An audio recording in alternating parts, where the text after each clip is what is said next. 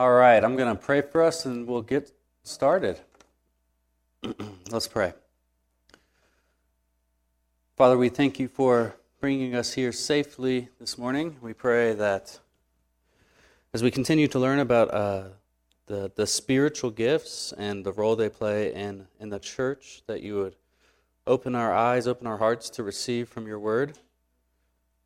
We pray that we would, uh, as always, that we would submit all of our all of our lives, all of our intellect, all of our wills to, to your word and your word alone.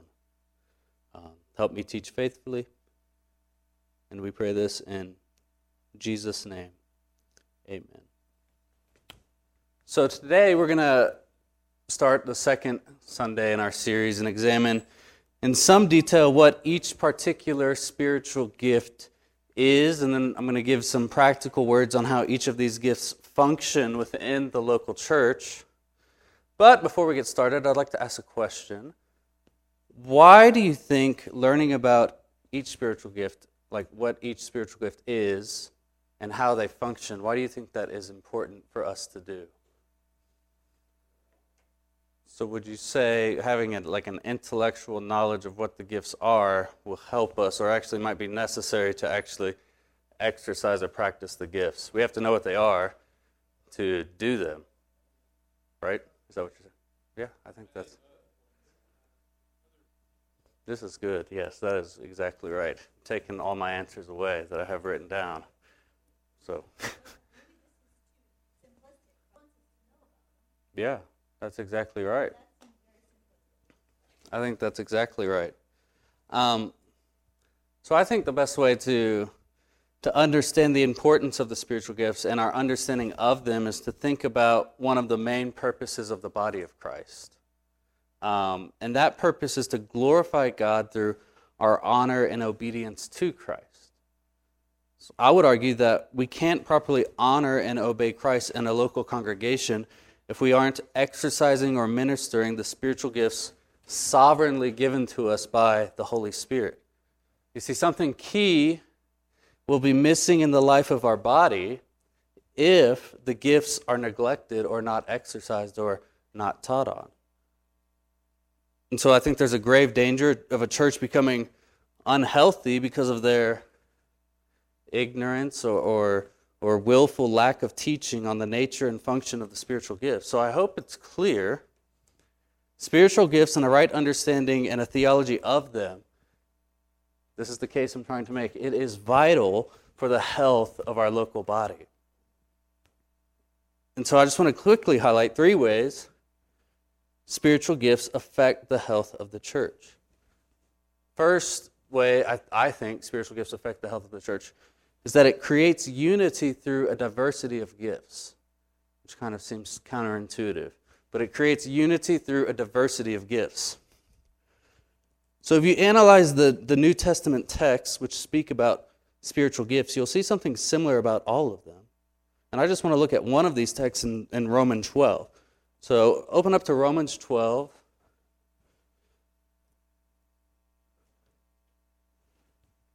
And I forgot my Bible in my office, which is unfortunate because I always say, never trust a pastor without his Bible. Um, so, can someone read for me Romans 12, verses 4 through 5? Thank you. So, James, or yeah, James Montgomery Boice points out regarding these verses that there's a certain type of unity and a certain type of diversity that make up the local church. Notice Paul writes that the church is one body that is united in Christ, and this one unified body has many members who don't all have the same function. There's a fundamental unity for each member in the church, as we are all united in Christ, but the unity is expressed through diversity.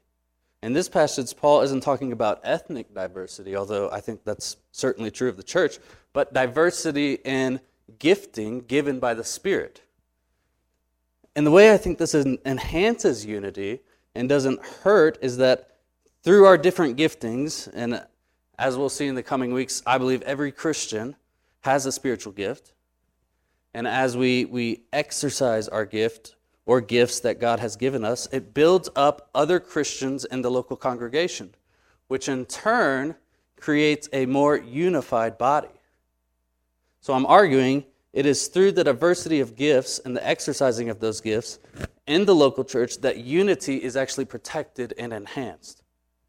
So, for example, if hypothetical member Molly exercises her gift of giving and self sacrificially gives resources to member Janet when Janet was in a time of need, what happens?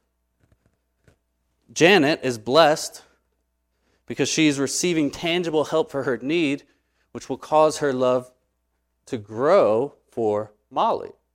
So, through the spiritual gift Molly received from the Spirit, the gift of giving, she ministered that gift to Janet, which in turn creates a love and trust in her for the body of Christ, which as a result is now more unified.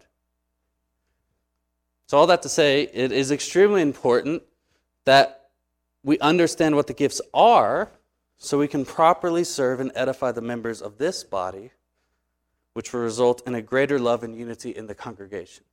The second reason um, that I think spiritual, a, a proper understanding of spiritual gifts leads to a greater health in the local church is that I think it, it leads a proper avenue for leadership discovery in the church. And I got this one from John MacArthur, who argues that it is through members in a congregation regularly exercising their gifts that should be the primary way that churches find those that God has called into leadership in the congregation. Now, this isn't to say that a church should never hire from the outside, um, or obviously I wouldn't be here today, and I very much like being here today. Um, or it doesn't even mean that a, church, a local church can't consult how to find leadership from other sources. But, but I do think the typical way leadership should be found in a healthy congregation is that when members are exercising their gifts, it will become apparent to the body which men have the gifting to, to teach the Word of God, and thus be in consideration for eldership. Or it will, be, it will become apparent which member has the gift of administration, and thus be put into a role of ministry coordination or other administrative work. Or it'll become clear which members have the gift of helping or the gift of mercy to be considered as deacons. So it is by a proper intellectual understanding of what these gifts are and how they function that we can better look for and call leaders from within our midst in our body, which is essential. This is key. That is essential for the long term, long term health of the local church. And the final reason, third reason, a proper understanding of spiritual gifts is important for a healthy church is what is typically called every member ministry every member ministry. And we're going to talk about this one a lot more next week. But put simply, the health of each local congregation rests upon the degree to which each member actively exercises his or her gift in the body life of the church. I think that's an important sentence. I'm going to say it again. The, the the health of each local congregation rests upon the degree to which each member actively exercises his or her gift in the body life of the church. So, every member ministry is the belief that every member in the congregation, which we believe every member of the church should be regenerate, meaning that they, they have the Holy Spirit living in them, and thus they have been given a spiritual gift. So, every member then has a, a gift and thus has a role to play in the ministry of the church. John Stott has argued, I think really helpfully, that failure to recognize this in a congregation can lead to what he has termed, and I really like this term, the, the clerical domination of the laity. So, in other words, there's a division between the laity and the clergy, whereby the laity just give money to the paid clergy to do all the ministry in the church. And I think there's many problems with this, but chief among them, for our purposes, is that this type of centralized ministry to, to the paid pastoral staff leads to the church actually suffering because the many members with gifts given to them by, God for the building up of the, of the church are never used. So, again, it is vitally important we define what these spiritual gifts are So we know exactly the, what the New Testament is talking about when we exercise these gifts, so that the overall health of the church begins to flourish. So, to summarize that relatively very long introduction, knowing what the spiritual gifts are is vitally important to the health of our body. So, now let's get into what exactly the spiritual gifts are. Schreiner, and I believe most other New Testament scholars, um, at, least, at least the ones I reference, agree that there's four spots in the New Testament where Paul references or teaches on the spiritual gifts. First is Romans chapter 12, which we had just looked at, but the two verses after that, verses 6 through 8.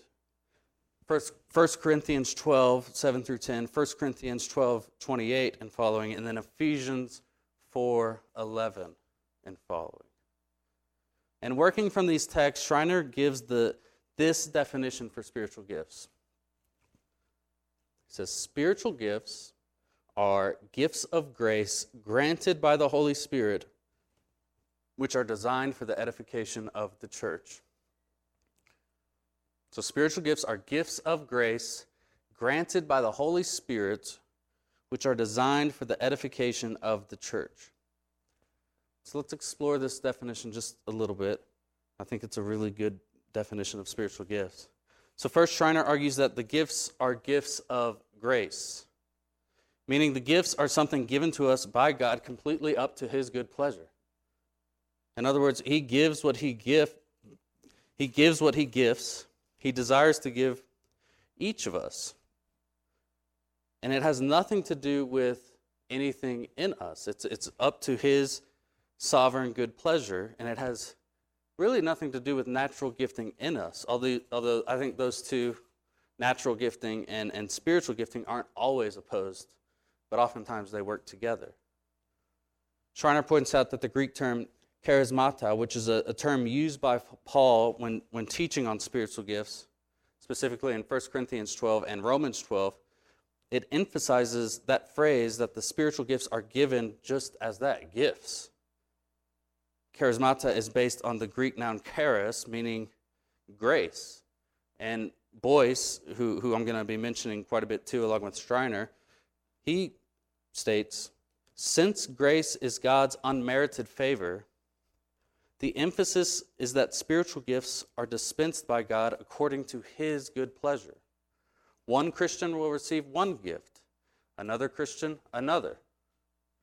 And so notice, I think, key for us, this is solely up to God's choice, his good pleasure of what he chooses to give gift each one of us. The final thing I want to, to want us to see in this definition before jumping into the particular gifts is that Schreiner argues that the gifts are designed for the edification of the church. These spiritual gifts that, that God has given us are not for our own personal gain and glory. And this might go without saying, but I think it's important in our cultural moment where it seems like to do something meaningful, you need to have a large platform or influence. And I think that is a lie. God has gifted, if you are in Christ, God has gifted you with a spiritual gift for the growth of the saints at Evangelical Fellowship. Or if you aren't a member here, then God has gifted you to, to serve the saints of that congregation you're in membership in. And I just want to encourage you before we jump into these that there's there is nothing more significant you can be doing with your life than exercising these gifts God has given you in the life of this particular congregation. No matter how insignificant it may feel at the time. This is amazing, eternally significant work that God is doing through your gifting in our little congregation. I mean, this really fires me up. It's an amazing truth that God is allowing us to participate in his ministry. So, any questions in all of that? We're about to start with yes.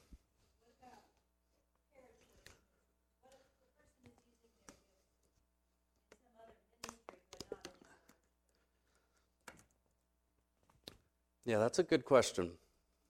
And I think there's I think there's freedom to disagree on exactly how to best answer that. I think we are going to be talking about that in a couple weeks. um, just the role of the, the role of the gifts outside of the church. Um, but I would say I still think primarily the gifts, even if they are used in a parachurch ministry, should also be used primarily in that person's local church. So it can't be at the expense of the local church. Yeah, I think that's well said. I agree. So, ready to move on to the actual gifts. Yes. So we're going to go through each gift, each of the gifts, except prophecy and tongues, because they each get their own week. So you can come back. It's going to be fun. Um, but I'm going to give a brief definition and talk practically how these gifts function in a local church context. And sometimes think about, which I, I find this helpful, how the local church would, would struggle if individuals with these gifts don't actually exercise them. Um, so it's going to be fun. And you, you can stop me at any time during through these. I'm just going to motor through these. Um, but feel free to stop me if you have any questions or comments. So, number one, which is actually two or three teaching, spiritual gift of teaching, which Schreiner also puts um, the, the spiritual gift of the word of knowledge and the word of wisdom under this same gifting. So, teaching and the word of wisdom and the word of knowledge. Again, Schreiner believes these two gifts are referring to the same thing. And I think I, I, largely agree with him. Schreiner admits that the, the first gifts we see here in, in 1 Corinthians 12 8, which are the word of wisdom and the word of knowledge, are probably the hardest of the gifts to define and pin down exactly what Paul is meaning. A popular interpretation today is that to have the word of knowledge gift is to have an academic understanding, intellectual knowledge, typically of, of, the scriptures, but sometimes people would say of, of any discipline. While having the word of wisdom gift is having the ability to apply that knowledge in life, which I think this, this might actually very well be true. But Schreiner argues this is an unlikely interpretation because there really isn't any biblical justification to distinguish these terms that sharply. Um, another interpretation, which I do disagree with, for a word of knowledge is, is having a supernatural understanding of another person's sin, personal problem, illness, and, and so on. So maybe you've heard somebody say, God has given me a word of knowledge regarding something in your life that maybe you don't even know. Once I was in a doctor's office, waiting room, with my son Ezra. I think he was about two or three at the time. An older man came up to me while we were sitting there, and he said that the Lord had given him a word of knowledge at that moment that my son would be a great military leader. And I was like, well, I thanked him. I didn't know what to do. But in my mind, I was like, I surely hope not. That sounds terrifying. But Schreiner argues that this understanding of the term fits more closely with the gift of prophecy in the New Testament, which Paul has already mentioned in this list in 1 Corinthians 12. So, what Schreiner argues is that the word or message of wisdom or the word of knowledge is referring to the same gift as the gift of teaching. And he lists a couple of arguments here for why, and I'm just going to mention one of them for time's sake that I find most convincing. And that is, Paul doesn't mention the gift of teaching in 1 Corinthians 12 and, um, and verse 8 and following. And given that the gift of teaching is included in the other three texts in the New Testament on spiritual gifts, it would seem the gift of teaching was particularly important to Paul. And so Schreiner makes the point that it seems unlikely that Paul would leave it out of the list of gifts in 1 Corinthians 12:8. So thus, you can conclude, right? The word of knowledge and the word of wisdom is describing the same gift as the gift of teaching. So, what exactly is this gift of teaching? I think it's pretty self explanatory in that it is, as Schreiner says, expounding, explicating, and unpacking the Word of God, and then giving instruction based on truth that is already revealed. So, in other words, for, for ours, and I, I guess every context, the spiritual gift of teaching is being able to rightly handle and teach the Word of God faithfully. It is different than New Testament prophecy because teaching is not based on new revelation, but on already revealed truth. You see the distinction? Now, in terms of the importance of this gift for the local church, I think this is also pretty self explanatory. Remember that when Jesus gave the disciples the Great Commission, he stated, Go and make disciples of all nations, baptizing them in the name of the Father and of the Son and of the Holy Spirit, teaching them, y'all are supposed to say that, teaching them to observe all that I have commanded you. So notice essential to the work of the church and our commission given to us by the Lord Jesus is teaching folks what Jesus has commanded. And God has called elders in each congregation to primarily be the ones who teach the, the flock of God his word. That's why it's important to realize that all elders in a congregation must be gifted in teaching in some way. Paul requires it in his qualification list of elders. Why? Because it is through God raising up men who can faithfully explain and apply God's word to the church that God grows his church in, in maturity, that God grows his church in faithfulness. So, conversely, the neglect of this spiritual gift being exercised in a congregation is utterly catastrophic. There is no more surefire way to severely weaken a church than to appoint elders who don't have this gifting, who, who aren't able to teach and can't rightly handle the Word of God. Yes.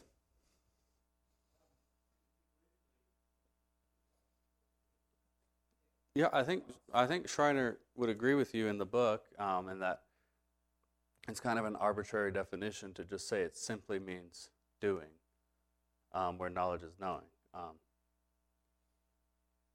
so I hope that comforts you. I don't know. yeah, I think it's a, it's a little outside of the scope of our study, um, but I will look it up and talk to you after. Be, that would be fun. Yeah, I'm sure there's a lot that has been written and a lot has been said. Uh, it was very wise. All right. Um, so, yes, every elder must be able to rightly handle the Word of God. That's clear in Paul's instructions. I think it's important to make the distinction, though, that this doesn't mean every elder has to be able to preach wonderful, great sermons, but he must be able to rightly interpret and explain the text. Um, and teachers, in at least some capacity, have to be able to do this. It's necessary for the overall health and growth of the congregation that the elders properly exercise their gift of teaching when when it edifies and which it then edifies and serves the congregation in so many ways. I also think it's appropriate that just based on this gifting that God has given to us through through these men that, that we thank God for the gifting of teaching that God has chosen to give the elders in this congregation because it, it ultimately benefits yours and, and, and my, my soul greatly. Pray for your elders and pray we would exercise our gifting to teach well in this congregation. I think that's a right application um, of this. And I think it's important to say, I also think non elders can have this gift. I'm thinking particularly of women who are, who are gifted to teach, but exercise that gift faithfully in the congregation by teaching other women and, and children. I think that is a huge blessing and an absolute necessity for the health of our congregation. So that's the gift of teaching. On to number two exhortation, the gift of exhortation. So, exhortation is very similar to teaching, but, but Schreiner argues it conveys more of the idea of being able to urge others to, to live righteously, to pursue righteousness, and showing care for the afflicted and the distressed through the ministry of the word. So, Boice argues the gift of exhortation is being able to encourage disciples to press on in the things that they have learned in the Word. And they do this through, right, a faithful application of the Word of God. So Schreiner would put biblical or pastoral counseling under this gifting of, of the church. Also, he, he mentions preaching probably represents a combination of both teaching and exhortation. The most gifted preachers are both able to explain what the text means and how the congregation is to respond in different contexts and live righteously based on what the Word of God says. And Schreiner makes the funny point, I think, that that's right, at least for me, that most preachers probably have a strength in one of these areas, either explaining or, or teaching or, or exhortation. Um, but both are necessary, I think, in an effective preacher. But non pastors, I think, also have this gift, and the strength they bring to the congregation is being able to counsel other members and of, of what the Word of God requires of them, and being able to comfort individuals with the Word of God in times of suffering and distress. That is a key, key ministry of the local church that members with this gift should exercise. I think there's, there's really no other better balm for the soul than to receive godly exhortation from a fellow brother or sister in Christ. I trust you can remember a time in which you experienced being ministered to by, by someone with this gift of exhortation. You may not have known it at the time, but recall a time where an individual in the church counseled you, encouraged you to press on in faith, or even challenged you to change the course you were on and repent, right? And they did this in an unusually powerful and effective way.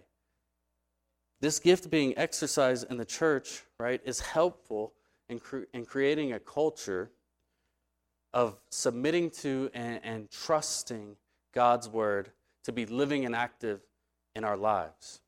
Because folks with this gift, right, they encourage and care for members in very concrete ways as they as they seek to apply and minister the word of God to other members' lives faithfully. So that's exhortation. Any questions, exhortation? No. Number three.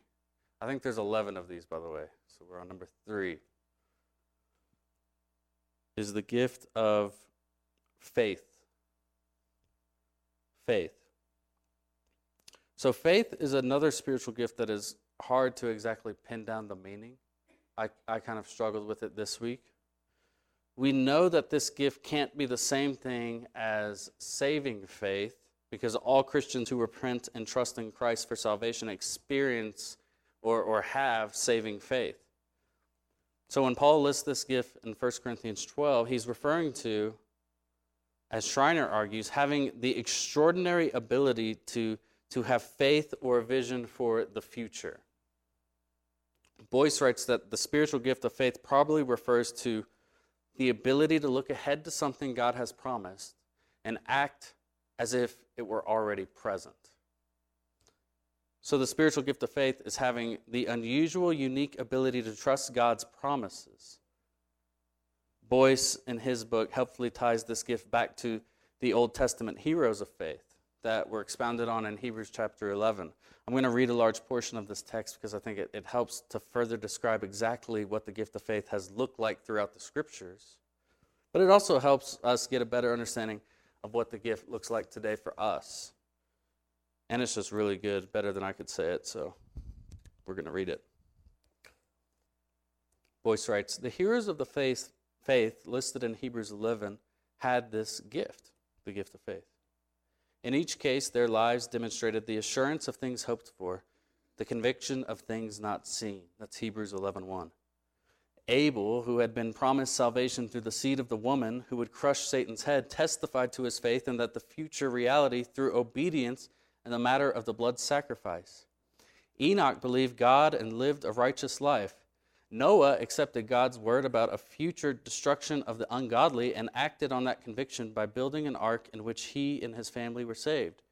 Abraham exhibited faith throughout his lifetime. He left his homeland for a land not yet seen, endured hardship in the land of promise, changed his name as a symbol of his faith and God's ability to provide for him with a son when both he and Sarah were past the age of childbearing. He was willing to offer Isaac as a sacrifice on an altar on Mount Moriah, all because he believed God was able to do what he had promised. After noting these persons and in anticipation of other examples of, outstanding faith to follow, Isaac, Jacob, Joseph, Moses, Rahab, Gideon, Barak, Samson, Jephthah, David, Samuel.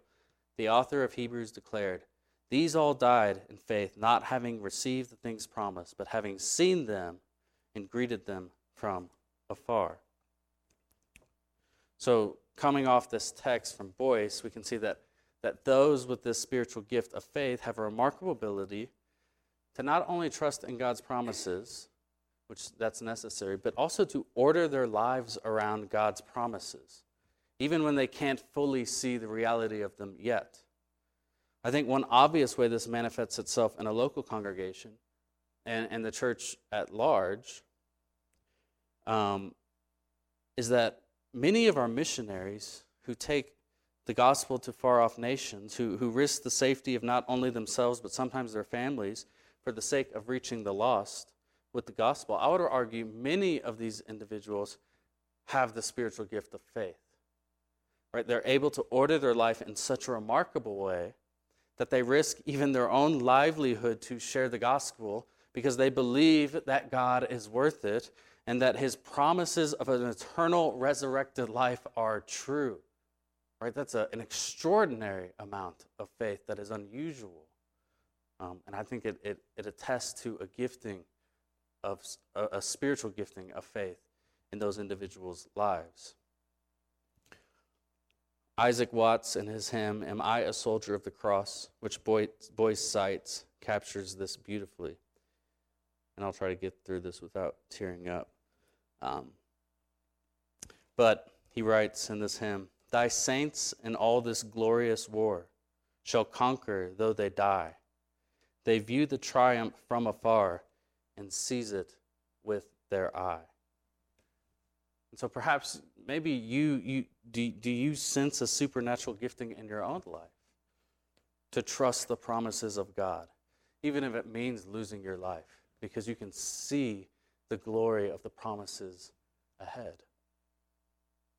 I would urge you to consider going to the nations and serving the church of Jesus Christ by proclaiming and, and spreading the gospel to people groups who have no access to it. Right? I think that's one of the many benefits of this spiritual gift for the church is that it, it, it causes the local church to then send individual members to the nations as representatives of the church of Jesus. And it's a great, great, necessary blessing. Number four,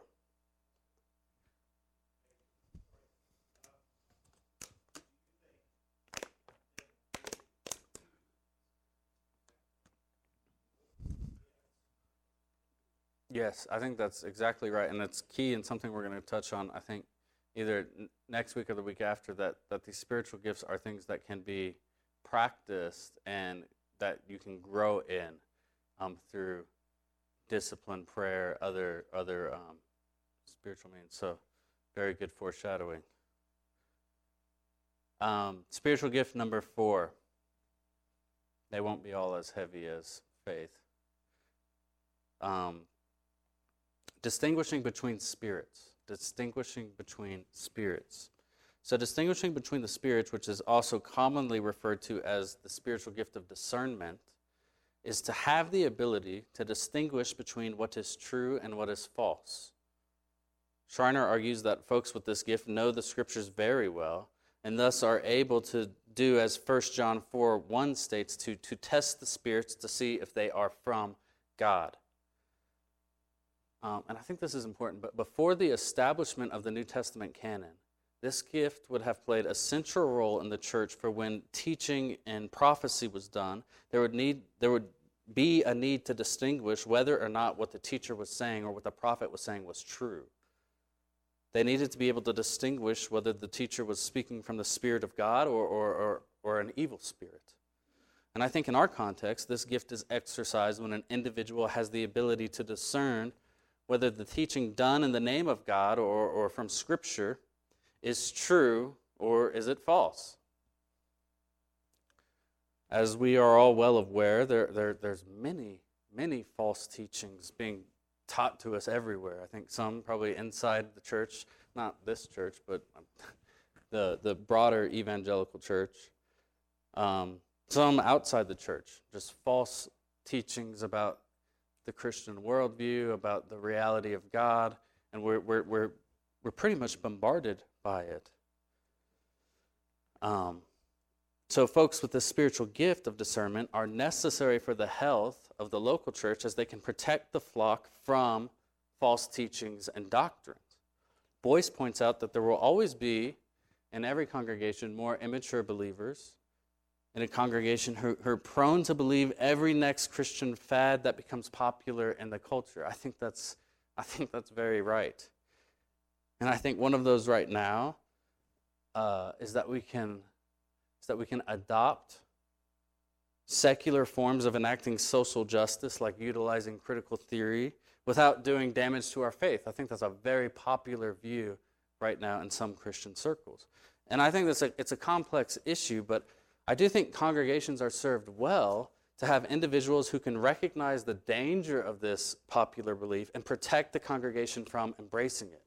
Right? That's the, that's the, the, the nature of the working out of this gifting and the local body. And there's going to be, I think we're all well aware of this, there's going to be many and many more false and dangerous teachings that we will be tempted to, all of us, not just some of us. I think all of us are going to be tempted to believe until the end of time, until Jesus returns. So we need people in our congregations with this gift, right, to protect the teaching and the health of the congregation. Number five, Dennis.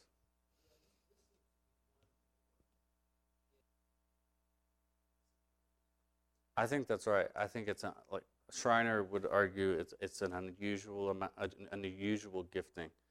Um, and I think you, you hit on the point I was just about to make. So the, the last gifts, starting with that one, um, let me try, to let me think if I'm saying this correctly. I think so. But they're sometimes called the gift of service, where the first gifts were the gifts of teaching, and prophecy and tongues would go into that one, um, in which all Christians are called to do these things, like we're about to do helping and service. We are all called to help and serve one another in the body.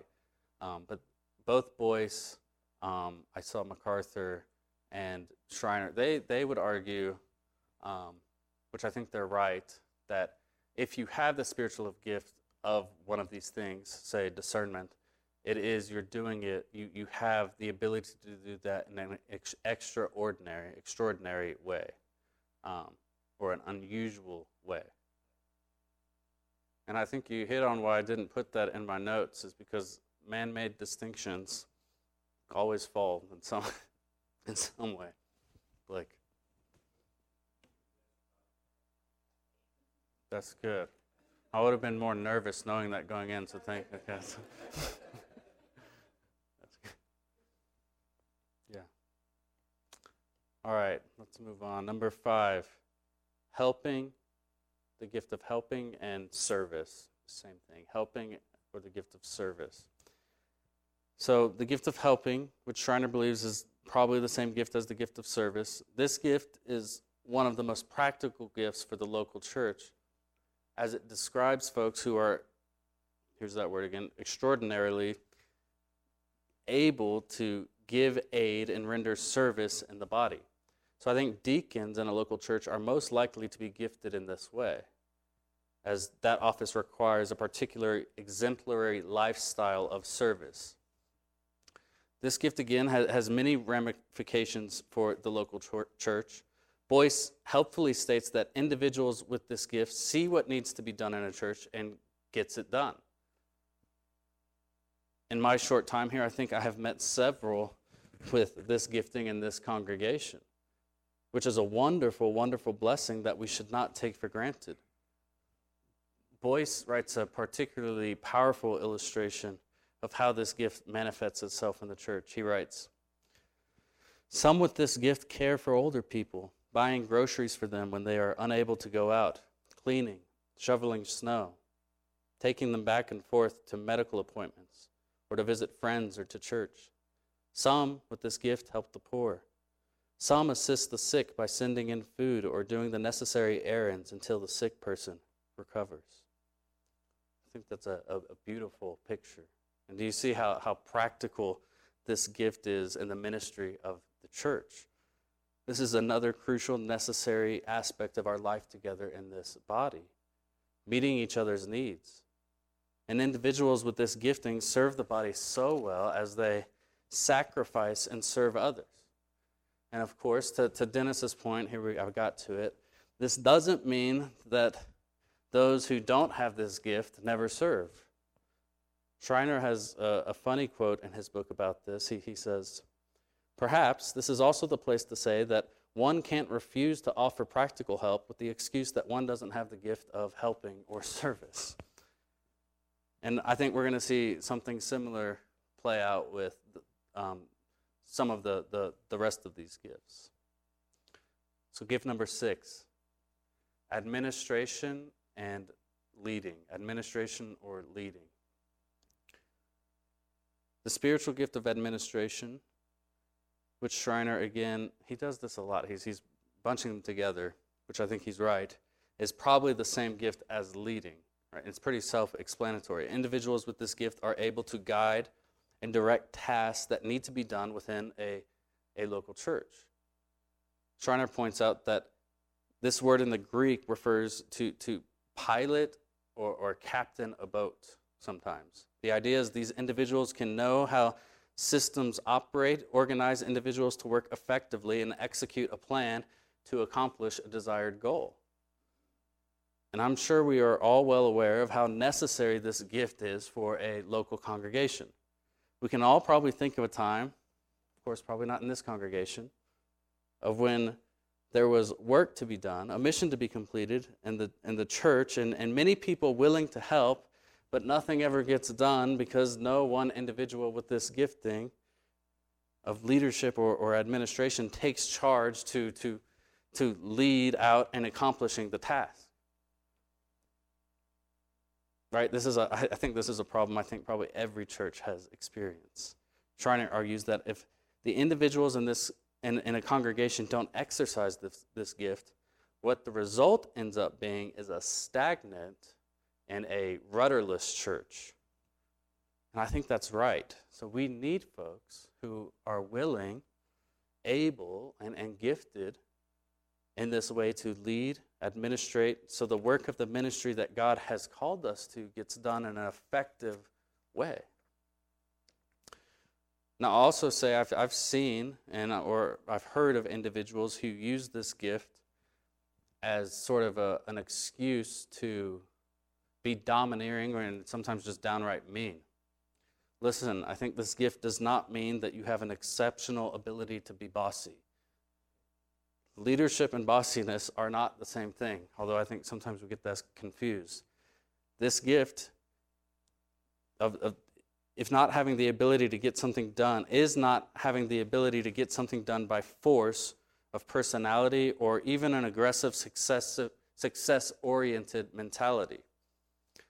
Boice points out that the, the Lord Jesus most definitely exercised this gift in some way, but this is Boice, but he did not boss people about, trample on feelings, or press on obstinately like a steamroller in order to accomplish some goal. And I think that's a really important distinction for us to make. People with this gift have an ability to organize and lead in such a way that reflects the character of Christ, which is in all humility and wisdom. So, not bossiness. You can just write that down. Gift number seven.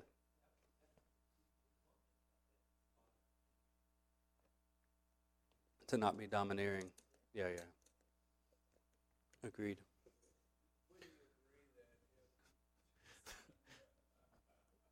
Perhaps, yeah. Given, yeah, given the context and personality, there is a need for um, some steamrolling. I don't know if I would use that that word. Correction. How about that? All right, number seven. I'm going to pick up the pace a little bit. Actually, no, we're good. Um, number seven, giving. Giving. This, I think, this is another gift that's pretty self explanatory, and we see it in Romans 12. this gift focuses on giving one's wealth and resources to assist others. This is another one of those gifts that we're all called to, to do, right? We're all called to give of what the Lord has provided us for the ministry of the local church. But now, individuals with this gift give financially in, in remarkable and in unusual ways. God has gifted some within our congregation to be willing and happy to give sacrificially to the cause of the ministry, which is, this is key too. This is a remarkably important aspect for, of, of our church. The reality is, in our context, money is essential for the work of the local church. And, and individuals with this gifting allow the work of the ministry to be done in local congregations without going into going into debt or yeah just without a lot of practical um, baggage that comes with not having resources and i think this is massively important for the overall longevity the, the health and longevity of the church to last more than just one generation. Right? There's, there's several accounts in, in church history of churches, I think uh, quite a bit of churches that, that are planted, exist for a generation, but due to circumstances like not having enough money, have to shut their doors. So we, I'm arguing we need people with this gifting in the church. And I think our congregation is a wonderful, wonderful example of this. So I'm saying this to encourage us. Right? We pay two full time pastors, and I'm obviously one of them. And so thank you, right? But we, we devote ourselves to the full time care of shepherding and teaching you guys. That is a remarkable feat for a church this size. Very extraordinary. And I think it attests to God blessing this congregation with individuals who have this gift of giving, who give sacrificially and it, and it brings them great joy and blessing. So, again, another crucial gift that is necessary for the practical ordering of our life together as a body is this gift of giving. Um, yeah, I, I meant resources, which isn't helpful. Um, uh, yeah, I guess it doesn't time. Uh, I'm trying to think. Anybody else have any ideas? Property, that's a good one. Property. Yeah. Say again. Particular skills. So that could also go into service. Um, yeah. I'm, I guess I'm primarily meaning wealth and resources for people who don't have wealth can, can also have this gift. Um, number eight is mercy. So, this gift is very similar to the spiritual gift of helping and service, but I think with mercy, there's more of an emphasis on ministering to those in the body who are hurting emotionally or physically. And it takes, I think it takes supernatural gifting to come alongside those in our midst who are suffering and hurting through various trials and pains. This is not easy work.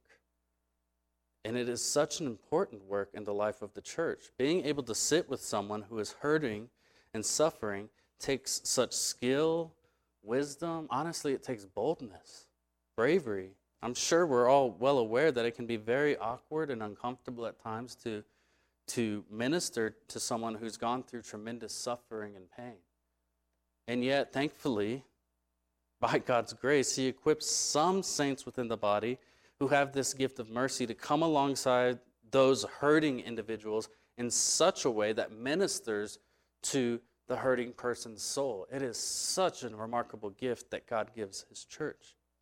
And I think these, these individuals are a wonderful blessing to the church.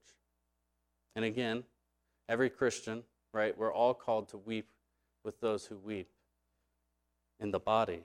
But those with this spiritual gift of mercy have, as, as Schreiner says, a special knack of attending to those who are in pain. A special knack to attending. I'm sure we can all think of someone um, in our life who, who has that. Gift number nine evangelism. Evangelism. In Ephesians 4:11, Paul writes that, that God has given some in the church to be evangelists. We rightly don't believe this to be an office in the church, but rather a spiritual gifting. God grants certain believers for evangelism. So, having this gift means that, as Boice says, an individual possesses a special ability in communicating the gospel of salvation from sin through Jesus Christ. And according to 1 Peter 3 5, we're all called to be able to defend our faith and share the gospel with the lost. However, God grants some in our congregation a spiritual gift of being able to communicate the truths of the gospel in a clear and effective way to those who don't know Christ. Uh, one of the many things I loved about being at seminary is I got to meet and got to know a lot of godly men and women. And in my time in Louisville, I met quite a few guys that clearly displayed this gift of evangelism in my local church. And what stood out to me is that they didn't really do anything remarkable or revolutionary. They just built, built relationships with people, or sometimes went to, to where there were a large group of individuals, and they boldly, faithfully articulated the gospel with no shame very clearly, very effectively. And I find that to be incredibly amazing and encouraging to me because I have to fight that in my flesh, just personally. I have a tendency to fear man and stay silent in sharing the gospel in public settings. So, the effect these brothers had on me, and what I think the, the effect individuals in this congregation have with this gift on others, is that they give us confidence and an example of how to clearly and boldly share the gospel to the lost. They're, they're, they, they serve as exemplars to the congregation, which is huge. This is very needed in a congregation because I believe one of the marks of a, of a healthy local church is that we need to be a people sharing the gospel with the lost frequently and faithfully. Number 10, the last two, the most controversial. Apostles the spiritual gift of apostles or apostleship. It's very debated today. Um, some argue, I think wrongly, that apostles are given to the church today as those are who are sent by a church who do pioneer missionaries or who do pioneer missions. So a church sends out apostles to establish a church in a place where there is no existing church. I don't think that is what the New Testament is talking about. I think the spiritual gift of apostleship is a unique gift and office given to the New Testament church only. Boice writes that apostles refers to those witnesses who were specifically commissioned by Christ to establish the church on a proper base. Schreiner says similarly, he says, the gift of apostleship is restricted to those who have seen the risen Lord and have been commissioned by him. So, who fits within that gifting? I think that the, the 12 apostles, Paul, as he witnessed Christ on the road to Damascus. James, the brother of Jesus, also obviously had an apostolic role in the church uh, in, in Jerusalem, and perhaps Silas and Barnabas as well in, in the New Testament. But I think that's it. And I would argue, after the death of these men or the generation of men, the gift and office of apostles ceases to exist today. And that's going to be key to my cessationist argument in the last week. Um, but the, the apostles established the first churches and taught them authoritatively in a way that no one can do today. And once these first churches were established, God no longer gave the gifts, gift of apostles to the church. They weren't necessary. Do you see the logic there? And I would point out that even many continuationists, so folks that believe uh, all the spiritual gifts continue to operate today in the same function, but they agree with my tribe of cessationists that the gift, this gift of apostleship has ceased. So, in a sense, I guess they're, they're cessationists, which they wouldn't like that. Um, and let me just quickly add there, there are many Christian teachers out there who would claim to be apostles today. I think, just clearly, we need to be very, very wary of anyone who would claim the name of apostle. Um, it's a dangerous claim, and I don't think it can be supported by Scripture. And typically, the, the men or, and women who do this are teaching a, a dangerous false teaching. But the final gift we'll talk about today, I also think has, has ceased to function, and that's gift number 11 of healing, the gift of healing, and uh, Schreiner will also put the gift of miracles in this one as well. So Schreiner sees the spiritual gift of healings and miracles to, to largely be talking about the same thing. And per- perhaps healing has more to do with healing a disease or physical ailment. And miracles is, a, is an ability to perform exorcism or, or other natural or, or nature miracles, is what they're called. And there are some that would argue that the Greek words for gift of healing are put in the plural, which implies that this gift is different than the other gifts and that it's not always available to the one who has the gift. Um, and they do that. I mean, I, I, honest, I just remain very utterly unconvinced of that. I don't see it at all. But I think some people are trying to answer the question that if this gift of healing is operative today, if it exists today, as it was in the New Testament, then why can't those with this gift heal on demand and heal anybody, anybody they want? No one today who claims to have this gift can heal anyone at any time. And so they come up with this conclusion to help defend it. And Schreiner argues that it wouldn't appear to actually be a spiritual gift in any meaningful sense unless the individual who has it has to, the ability to heal on some regularity or some regular basis. So, another argument for the present activity of the gift of healing in the church is that they exist today, the gift of healing and miracles, but they occur much less frequently um, than the time of the New Testament. I think that, that I think that's a valid interpretation that Christians can have, and it, and it might be true. But I think the gifting, personally, I think the gift of healing and miracles no longer is operative as a gift in churches. I think with the ceasing of the office and gifting of apostle, the gift of healing ceased as well. And it has been said that the gift of healing and miracles would have been perhaps even necessary for, for the apostles as they sought they sought to establish the first churches, as it, as it would affirm their proclamation and apostolic claims in a very powerful in a way that was needed when there was no established church at the time. I think that's a compelling argument. But lastly, before we end, I do think, and this is important, I do think God heals. And I do think God performs miracles or, or acts outside of his ordinary means of providence. I think that happens today, and I think it is good and right for us to pray for those things. But I don't think that then necessitates that we believe the gift is active in an individual person in a, in a unique way today. And again, there's, there's much disagreement on this gift and the gifts of prophecy and tongues, which we'll get into in a few weeks. But those are the spiritual gifts. Any questions before we end? I think we're all out of time, so you might have to just come talk to me after. Um, thank you so much for listening and engaging, and y'all are dismissed.